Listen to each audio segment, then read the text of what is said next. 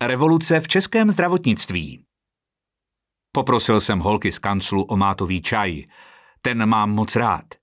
A na chvíli se přesunul od svého pracovního stolu, kde trávím až příliš mnoho času, do trochu pohodlnějšího křesla v salonku.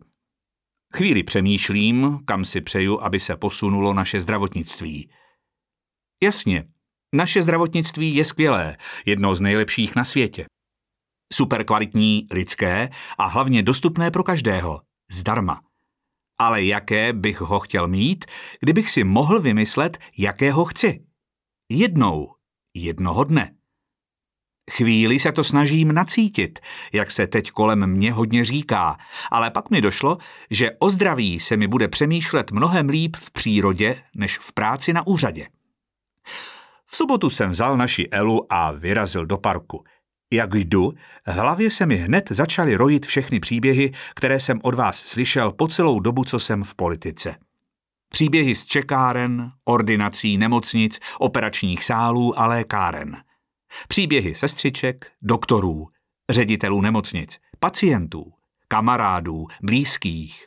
I vás všech, co jste mi psali. I moje vlastní příběhy. Procházel jsem se s Elou a napadá mě, jaké je to zdravotnictví budoucnosti. A jaké chci, aby bylo pro každého. Zkuste si představit takový den pro své zdraví jednou ročně. Je to sci-fi, já vím. Teď jsem to ukazoval Adamovi Vojtěchovi a ten říká, že je to skoro až utopie. Ale taky říká, že krásný sen. A víte co? Já myslím, že velké vize vždycky na začátku vypadají jako utopie. Třeba firma Microsoft měla kdysi heslo počítač na každý stůl. A podívejte dneska. Tak jo, tady je, co mě napadlo, o čem s ním, když náhodou venčím Elu. Tak třeba jednoho dne vysněné zdravotnictví. K doktorovi se dostavíte v termínu, který si sami vyberete. Pohodlně z domova, přes internet nebo videohovor. Jak kdo chce. Kdo si chce povídat, bude si povídat. Kdo chce klikat v mobilní aplikaci, může klikat.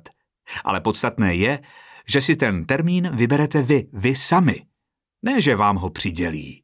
Prostě v den, který se hodí vám, protože vy jako občan to platíte ze svých daní.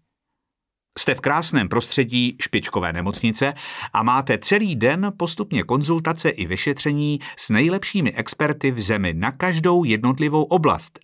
De facto by to byla lékařská konzilia, sestavená speciálně vám na míru, léčba na míru, léky na míru.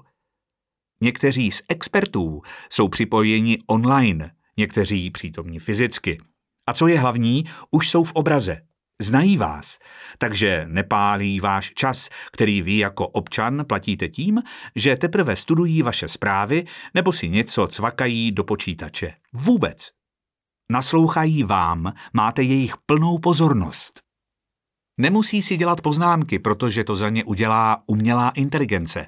Prostě vám naslouchají a vy vnímáte, že se vám věnují. Už z detailní znalostí vašich výsledků. Mezitím se o vás starají, je tam pohodlí, restaurace s obsluhou, dobré jídlo, ideálně zdravé. Skvělá káva, pokud tedy nemáte problém s vysokým tlakem. A tohle je k dispozici pro všechny občany naší země. Vypadne vám z toho váš individuální plán léčby, životosprávy a taky třeba léky na míru. U těch bych se chvíli zastavil. Přehršel prášků. Spousta z nás má staré rodiče a víme velice dobře, kolik různých prášků berou. Spousty prášků. Lékovky na každý den a musí se myslet na to, aby je pravidelně brali. Pětkrát denně. Spousty prášků. Kolega nedávno vyběhl z porady, protože mu volala maminka, že jeho 90-letý táta si omylem vzal ranní prášky už večer. Napadlo mě, Sleduje někdo, jestli nemají nějaké nežádoucí účinky, když se berou v této skladbě? A je jich potřeba brát takové množství a tolik druhů? Adam Vojtěch mi odpovídá. Prosadili jsme lékový záznam pacienta jako nadstavbu e-receptu, kdy jsou už dneska reálně mezi lékaři a lékárníky sdílena data o tom, jaké byly pacientovi různými lékaři předepsány léky. Doktoři tak mohou vyhodnotit nežádoucí reakce nebo upozornit na možné interakce léků, pokud jich pacient užívá více současně. Chceme, aby byl lékový záznam co nejvíc využíván a dále vylepšován i o umělou inteligenci, která sama bude na základě dat o lécích vyhodnocovat rizika u konkrétního pacienta. Tak fajn. Teď by to chtělo ty léky na míru. Jednou, maximálně dvakrát denně přesný lék, kdyby bylo všechno, co je potřeba pro tělo včetně vitamínů a doplňků, zinku, vitaminu D, všechno v optimální míře, vyladěné přesně pro toho konkrétního člověka, jeho věk, anamnézu a zdravotní stav. Jasně, že na to teď není kapacita, že není dost lidí, ale věřím, že jednoho dne bude. A opět Adam Vojtěch. Hned mu volám, je to totiž ministr, který toho změnil historicky nejvíc v českém zdravotnictví. Ptám se ho, kde jsme teď a co můžeme udělat právě teď. Jak ho poslouchám, říkám si, že ministerstvo zdravotnictví je od slova zdraví. Takže by mělo být v první řadě ministerstvem zdraví, nikoliv nemocí. Úplně nejdůležitější je podle mě zůstat zdravý, neonemocnit. Jasně, to by přece mělo být hlavním cílem českého zdravotnictví, jak říkají naši doktoři, předcházet onemocněním. Když máte správný životní styl, stravovací a pitné návyky, nechováte se rizikově, pak nemusíte řešit nemoc až ve chvíli, kdy je vám zle. A to znamená jediné – starat se o sebe. Já vím, tohle slovo, které teď napíšu, je nudné, otravné, tak povinné. Prevence. Lepší ale nemáme. Tak se pohodlně usaďte a tohle si přečtěte. Musíte. Lidé budou chodit pravidelně na preventivní prohlídky, protože chtějí, ne protože musí. Protože preventivní prohlídky budou příjemné. Já bych chtěl, aby z nich člověk měl pocit, jako když si koupí kafe třeba ve Starbucks. Mí kolegové si ho někdy dávají a nosí ho sebou celé ráno. Mají z něho radost a příjemný pocit i pár hodin. A nebo jako když jdou ženy ke kadeřníkovi. Na tom pocitu musíme zapracovat. Pravidelné preventivní prohlídky jsou základem všeho.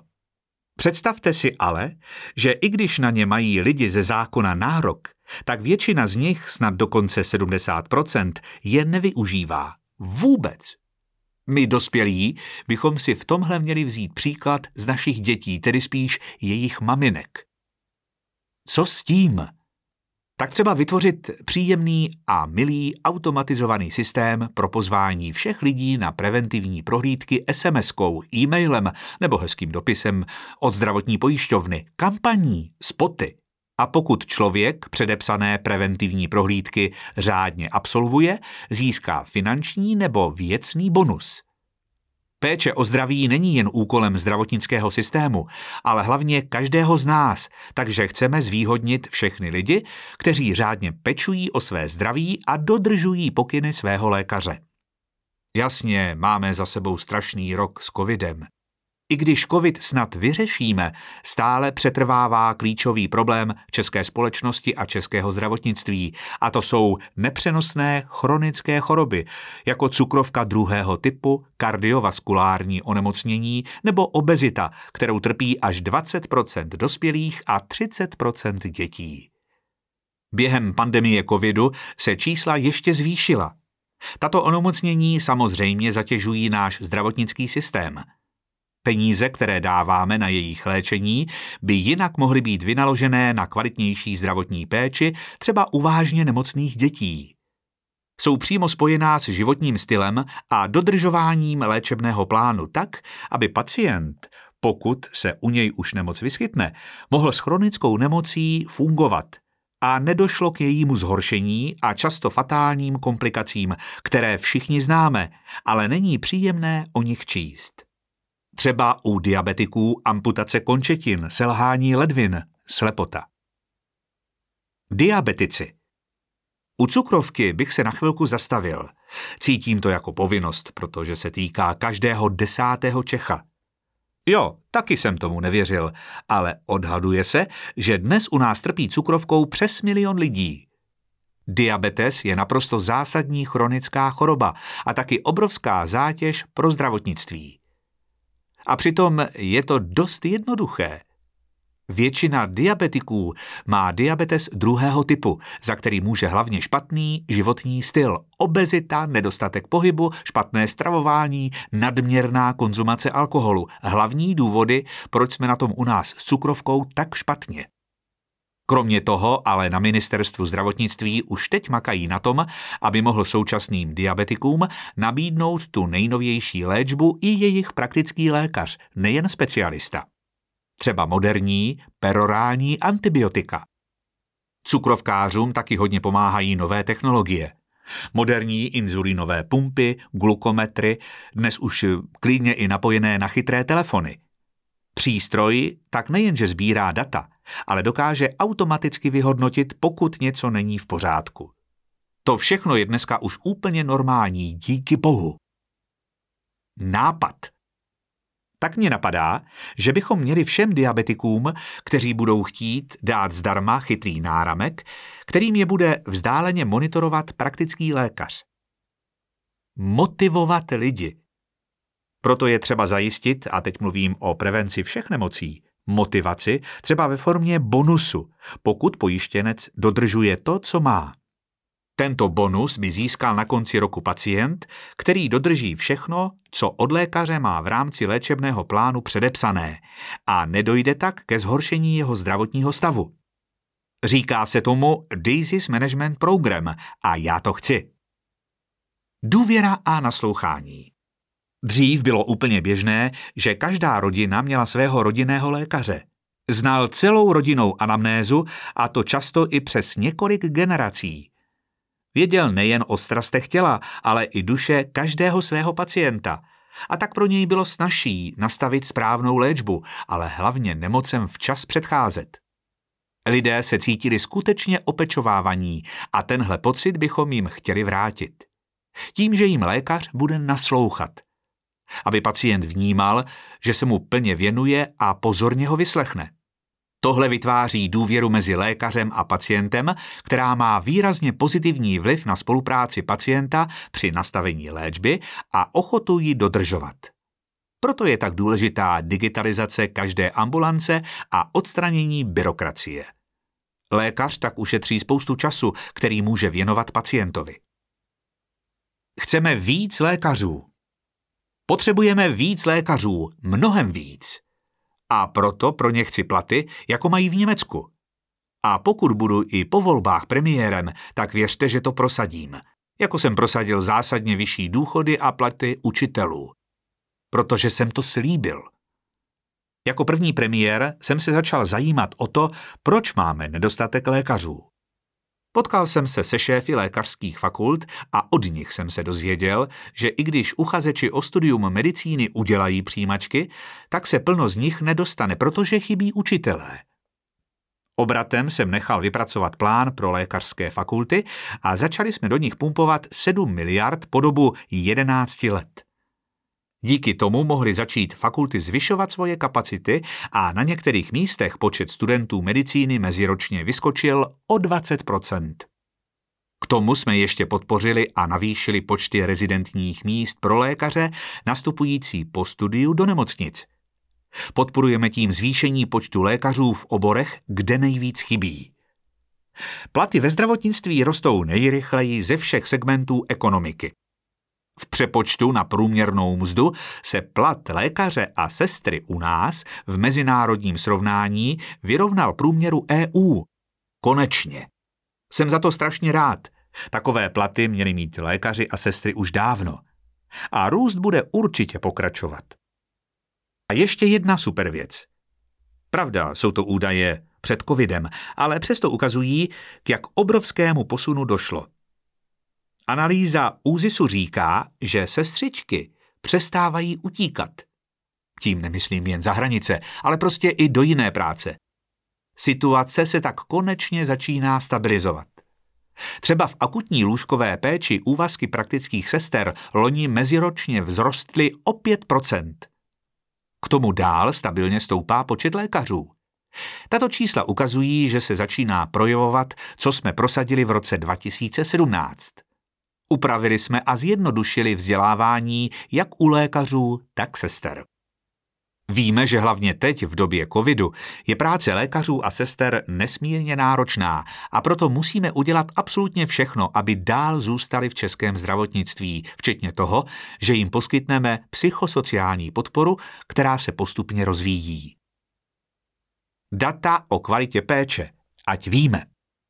Péče nemá být jen dostupná, ale i kvalitní. Data o kvalitě péče je potřeba sbírat a analyzovat a taky zveřejňovat, aby existovalo srovnání jednotlivých poskytovatelů. Každé srovnání vede k soutěživosti a snaze být lepší a z toho bude profitovat pacient.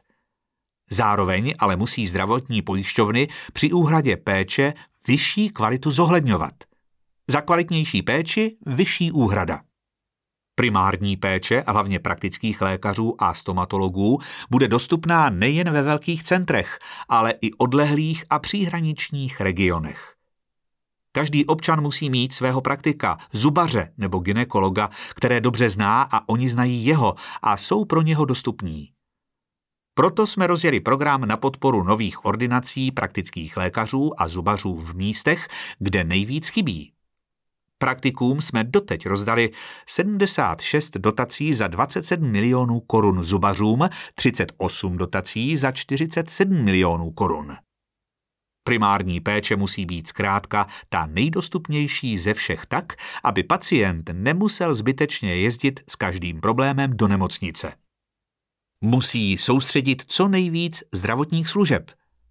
A k tomu Adam doplňuje – jako první ministr jsem se začal pořádně a koncepčně věnovat primární péči. Nastartoval jsem reformu, která posiluje roli praktika v péči o pacienta.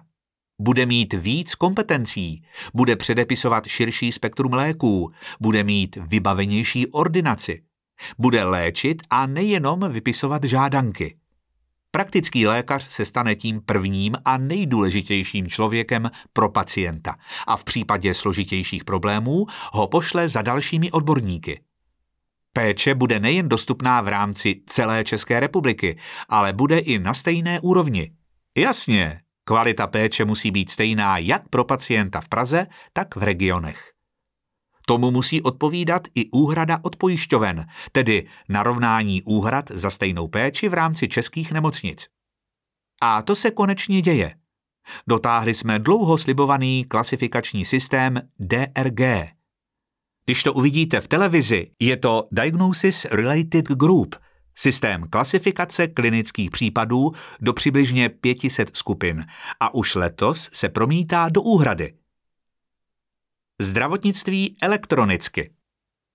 Pokud už dojde k tomu, že se stanu pacientem, chci mít naprosto všechny informace o svém zdravotním stavu a o svých možnostech a chci si sám vybrat, jakou léčbu podstoupit. Lékaři povedou zdravotnickou dokumentaci kompletně v elektronické podobě. Jednoduše sdílenou s poskytovateli péče podle toho, jak pacient prochází systémem – Pacient nebo jím pověřená osoba může zároveň do své dokumentace kdykoliv nahlédnout. Všichni víme, že není nic příjemného trávit dlouhé hodiny v čekárnách. Elektronický objednávkový systém musí být u všech poskytovatelů péče. Pacient přijde ve svém termínu a už nečeká. Proč? Protože to platí. Je objednaný na určitý termín, bude přijatý přesně na čas. Předtím mu přijde SMS notifikace s upozorněním na blížící se termín návštěvy. Další vylepšení. Žádanka na vyšetření bude chodit do mobilu tak, jak funguje e-recept. Jen se oskenuje QR kód a je to. A samozřejmě biometrika. Otisk prstu nebo tváře tak, jak to mají už roky třeba mobily a tablety od Apple i jiných značek. Touch ID nebo Face ID – a žádné vyplňování. Už nikdy. Všechna data stát má, stačí se jen přihlásit. Konečně nebudete muset znovu říkat své jméno, bydliště a pojišťovnu. Dokážete si to představit? Medicína snů. A když už jde opravdu do tuhého a lékař zjistí, že je život pacienta v ohrožení, musíme být schopní zajistit ty nejmodernější a nejlepší léky naprosto pro každého – A teď nemyslím jen nové typy léků, ale i buněčnou a genovou terapii, tkáňové inženýrství, léky na vzácná onemocnění a to vše dostupné každému. Říkáme tomu medicína snů. Pro dřív neléčitelná onemocnění už dnes existuje účinná inovativní terapie, která se bude neustále rozšiřovat a náš systém, hlavně z pohledu úhrad z veřejného zdravotního pojištění, na to musí být připravený.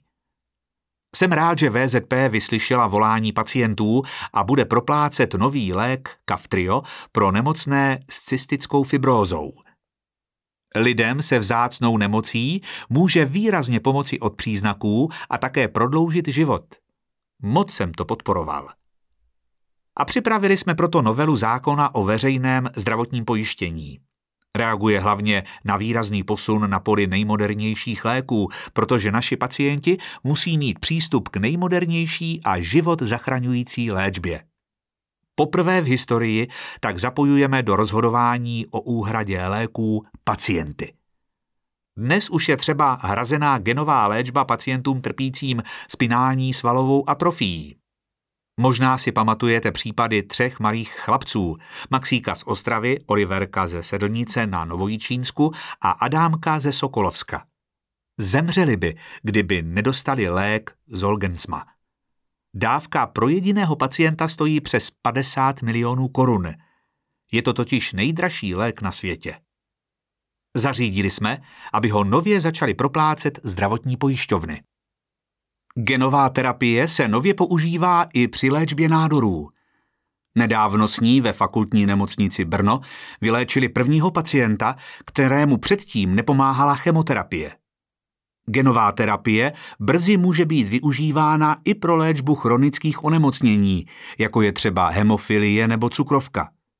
Je to doslova revoluce, díky které lékaři dokážou proměnit statisíce těžce nemocných ve zdravé lidi.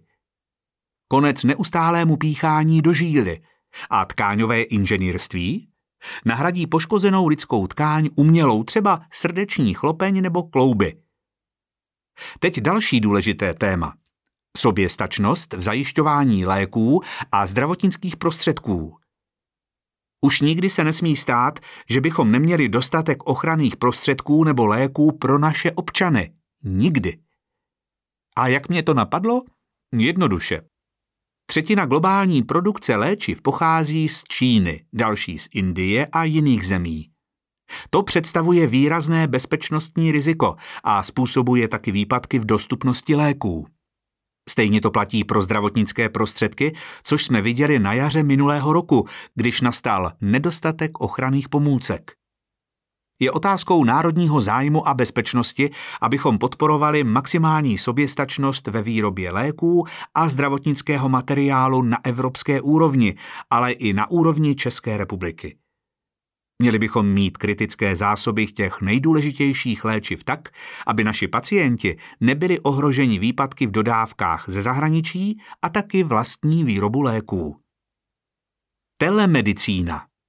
Jasně, sledování chronických pacientů na dálku a inteligentní aplikace pro komunikaci s lékařem – pokud trpíte chronickým onemocněním, tak moc dobře víte, jak nepříjemná je nejen sama nemoc, ale i přemysťování se k doktorovi a čekání na vyšetření. Tohle chci lidem usnadnit, jak jen to bude možné. A samozřejmě, abychom ji mohli rozšířit a víc využívat, je potřeba schválit nové zákony. Když mi dáte svůj hlas, udělám proto maximum. Ve fakultní nemocnici Olomouc funguje už teď Národní telemedicínské centrum. Super využití našlo i při pandemii, kdy se pacienti na jípkách mohli alespoň vidět přes tablet se svými blízkými. Jako třeba paní Věra. Z lůžka si mohla povídat se svojí vnučkou, která čekala dítě v Anglii. No a další centrum telemedicíny jsme otevřeli v lednu 2020 ve fakultní nemocnici Ostrava. Samozřejmě tohle ocení hlavně diabetici, pacienti s kardiovaskulárním onemocněním, respiračním onemocněním a spousta dalších. S pomocí chytrých zdravotnických přístrojů budou schopni v pohodlí domova měřit své fyziologické údaje, jako je váha, krevní tlak, hladina cukru v krvi, okysličení krve, spirometrie. A tyto informace pravidelně posílat po internetu svému ošetřujícímu lékaři. Ten data vyhodnotí a pokud bude všechno v pořádku, pacient zůstává doma a nemusí courat kvůli běžné kontrole po doktorech. Máme jedny z nejlepších lékařů na světě. Až získají další nástroj, umělou inteligenci, která jim pomůže ještě zpřesnit diagnostiku a nastavit tu nejvhodnější léčbu, budou nejlepší na světě. Naprosto jednoznačně. Když už se stane, že musíte do nemocnice, většinou vám není vůbec dobře, možná jste vyděšení. Není vůbec příjemné opustit bezpečí svého domova. Aspoň já to tak mám. A tak tomu dobře rozumím. Chci se postarat o to, abyste se v nemocnici cítili co nejlépe to půjde. A tak masivně investujeme do zdravotnických budov, aby byly na úrovni 21. století. Budujeme kvalitní zázemí pro zdravotníky i pro pacienty.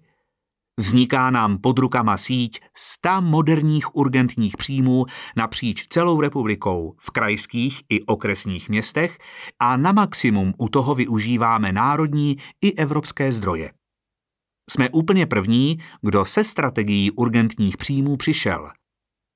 Adam mě opět doplňuje. Po republice jsme navrhli síť urgentních příjmů tak, aby byly všem pacientům s akutním zdravotním problémem co nejblíž a jednoduše dostupné. A do těch urgentních příjmů investujeme, aby byly moderně vybavené. Moderní urgentní příjem znamená, že nemocnice bude mít systémově vyřešený vstup pacientů do tohoto zařízení a rozdělování a řešení pacientů podle stupně a intenzity obtíží. Pacient nebude nikde bloudit a nic hledat. Péče o akutní pacienty bude fungovat ve všech regionech 24 hodin denně. Součástí každého urgentního příjmu bude lékařská pohotovostní služba. Taky potřebujeme centralizovat a propojit chirurgické a interní obory s laborkami potrubní poštou na rychlý přenos třeba vzorků krve se zobrazovacími metodami, jako je magnet a CT, aby na sebe organizačně navazovali a pacient se nepřevážel z jedné části nemocnice do druhé. Duševní zdraví. Jasně, dneska jedno z největších témat. Každý už přece ví, že jen když máte zdravou a veselou duši, můžete mít zdravé tělo plné energie. I péče o duševní zdraví proto musí být dostupná pro každého a úplně všude. I v souvislosti s covidem došlo k nárůstu duševních chorob. Dnes se jim říká diabetes 21. století. Každý čtvrtý člověk v České republice má závažnější potíže s duševním zdravím. Samozřejmě, že tito lidé mají právo na plnohodnotný život ve společnosti, v žádném případě nemají být odsouvaní na okraj. A k tomu musí být uspůsobená péče. Maximálně dostupná a poskytovaná hlavně na komunitní úrovni. Náš cíl je vytvořit v České republice síť sta dobře fungujících center duševního zdraví, která nabízejí odbornou zdravotní i sociální péči. Jen tak udržíme lidi s duševním onemocněním v běžném životě, aby měli bydlení, práci a udržovali vztahy se svou rodinou a blízkými. S vámi. Teď udělám výjimku. Tuhle fantastickou ženskou všichni znáte. Zná víc lidí než Babiše a to je co říct. Dal jsem jí k devadesátinám devadesát růží.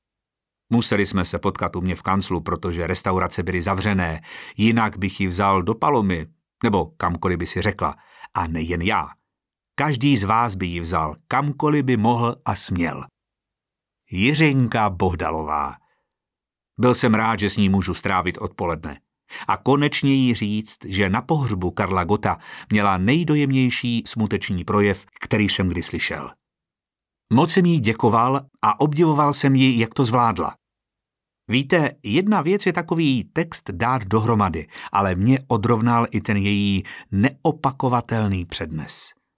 Sami jste to určitě cítili po svém. Určitě to v takové chvíli a na takovém místě muselo být pro Jiřinku nesmírně těžké. A ona to zvládla s takovou noblesou a elegancí, obdivuhodné. Jiřinko, děkuju, že jsme se zase viděli. Moc si tě vážím. Co se nám už povedlo? Tak, a teď bych vám chtěl napsat, které změny v českém zdravotnictví jsme už prosadili. Nejdřív zákony. Klíčový je samozřejmě e-recept, první vlaštovka digitalizace českého zdravotnictví, potom sdílený lékový záznam pacienta, který přinesl vyšší ochranu pacienta před špatnými kombinacemi a duplicitním užíváním léků. Úhrada léčebného konopí z veřejného zdravotního pojištění je zase obrovskou úlevou pro pacienty trpící chronickou bolestí. Nová regulace úhrad zdravotnických prostředků na poukaz znamená mnohem víc hrazených zdravotnických pomůcek. Evropské protipadělkové nařízení přináší vyšší ochranu pacientů před padělanými léky. Díky novele zákona upravující volby do orgánů zdravotních pojišťoven je obsazování správních a dozorčích rad mnohem transparentnější a výrazně spravedlivější. Zákon o očkodnění újmy způsobené povinným očkováním znamená, že stát očkodní lidi, kterým byla způsobena újma na zdraví, případně jejich pozůstalé. Novela zákona o ochraně veřejného zdraví přinesla snížení administrativní a ekonomické zátěže podnikatelům a rozšířila povinnost přijmout očkované dítě do všech předškolních zařízení. Obrovské peníze jsme ušetřili díky transparentnímu hospodaření státních nemocnic. Zavedli jsme společné nákupy vybraných léků a zdravotnického materiálu, jasná pravidla pro veřejné zakázky a zpětné bonusy, transparentní rozhodování o nákupech drahých přístrojů, sběr kompletních zdrojových dat o nákupu léčiv, benchmark nemocnic a pravidelný systém kontroly hospodaření. Posílili jsme systém veřejného zdravotního pojištění v roce 2020 o 20 miliard a v roce 2021 o 50 miliard. Finanční podpora ze státního rozpočtu pomůže vykrýt to, co se vynaložilo na boj s covidem a umožní zajistit nadále dostupnou a kvalitní zdravotní péči. Masivní investice. Rozjeli jsme práce na sedmi strategických investicích za 12 miliard korun do modernizace státních nemocnic, které tvoří páteř specializované zdravotní péče v České republice. Systémově jsme začali řešit pomoc lidem s poruchou autistického spektra. Finančně jsme podpořili vzdělávání zdravotnických pracovníků v kontaktu s těmito pacienty – nastavili legislativní podmínky pro zavedení aplikované behaviorální analýzy, která pomáhá dětem s autismem a pomohli jsme vytvořit speciální průkazy, které jim ulehčují život. Finančně jsme podpořili činnost pilové služby ČR a tím stabilizovali všechna její pracoviště v republice. Tato služba je navázána na ostatní evropské státy a slouží všem lidem s pilovými obtížemi, včetně zahraničních návštěvníků. Během pandemie covidu jsme vytvořili a v krátké době zprovoznili systém, který softwarově propojil JIP a ARO po celé zemi se záchranou zdravotní službou. Tím jsme zabránili zahlcení jednotlivých JIPek. Sanitky s pacienty jsme směrovali tam, kde byla volná lůžka. Systém spravují lékaři, krajští koordinátoři JIPové péče. Mít informace online a v reálném čase o obsazenosti lůžek po celé České republice bylo velmi důležité pro zvládnutí jednotlivých vln pandemie. Obrovskou výhodou bude využití tohoto systému i po odeznění pandemie. No a nakonec musím zmínit ještě nechválně proslulé stravování v nemocnicích. Znáte to. Úho. Univerzální hnědá omáčka, černý čaj a rohlíky. Je snad jasné, že tohle na pohodě pacientů nepřidává. A tak jsme začali poprvé po mnoha letech měnit formu stravování v nemocnicích. Jídlo je tak pestřejší a více přizpůsobené potřebám pacienta. Jde to pomalu, ale snažíme se. Tak vidíte, není toho málo, co pro zdraví našeho národa děláme. Spoustu věcí jsme zavedli jako první v novodobých dějinách naší země. Ještě než skončím, chci poděkovat všem, kdo v našem zdravotnictví pracují. Za sebe i za všechny, o které se starají. O mě, o mé blízké i o všechny občany. Hluboký respekt vám všem sestřičkám, lékařům, záchranářům. Děkuju. S vámi. Zase jedno setkání. Byl za mnou mladý, reportážní fotograf Fanda Mayer. Byl to super pokec o fotkách, ukazoval mi svoje práce. A teď se podržte. Nejvíc se mi asi líbila jeho fotka z demonstrace proti mně. A taky fotka ze 17. listopadu 2018 z Národní třídy, kde skvěle nafotil moje velké podporovatelky paní Aňu Geislerovou a paní Martu Isovou. No, nemohl jsem si pomoct, je fakt dobrý. Mám hroznou radost, když vidím u mladých lidí nadšení pro věc a průbojnost jako u Fandy. To pak ještě několik dnů vykládám všem těm, co jsou v mém věku a nadávají, že jsou ti mladí líní. Nejsou, jsou skvělí. Fando, ať se daří.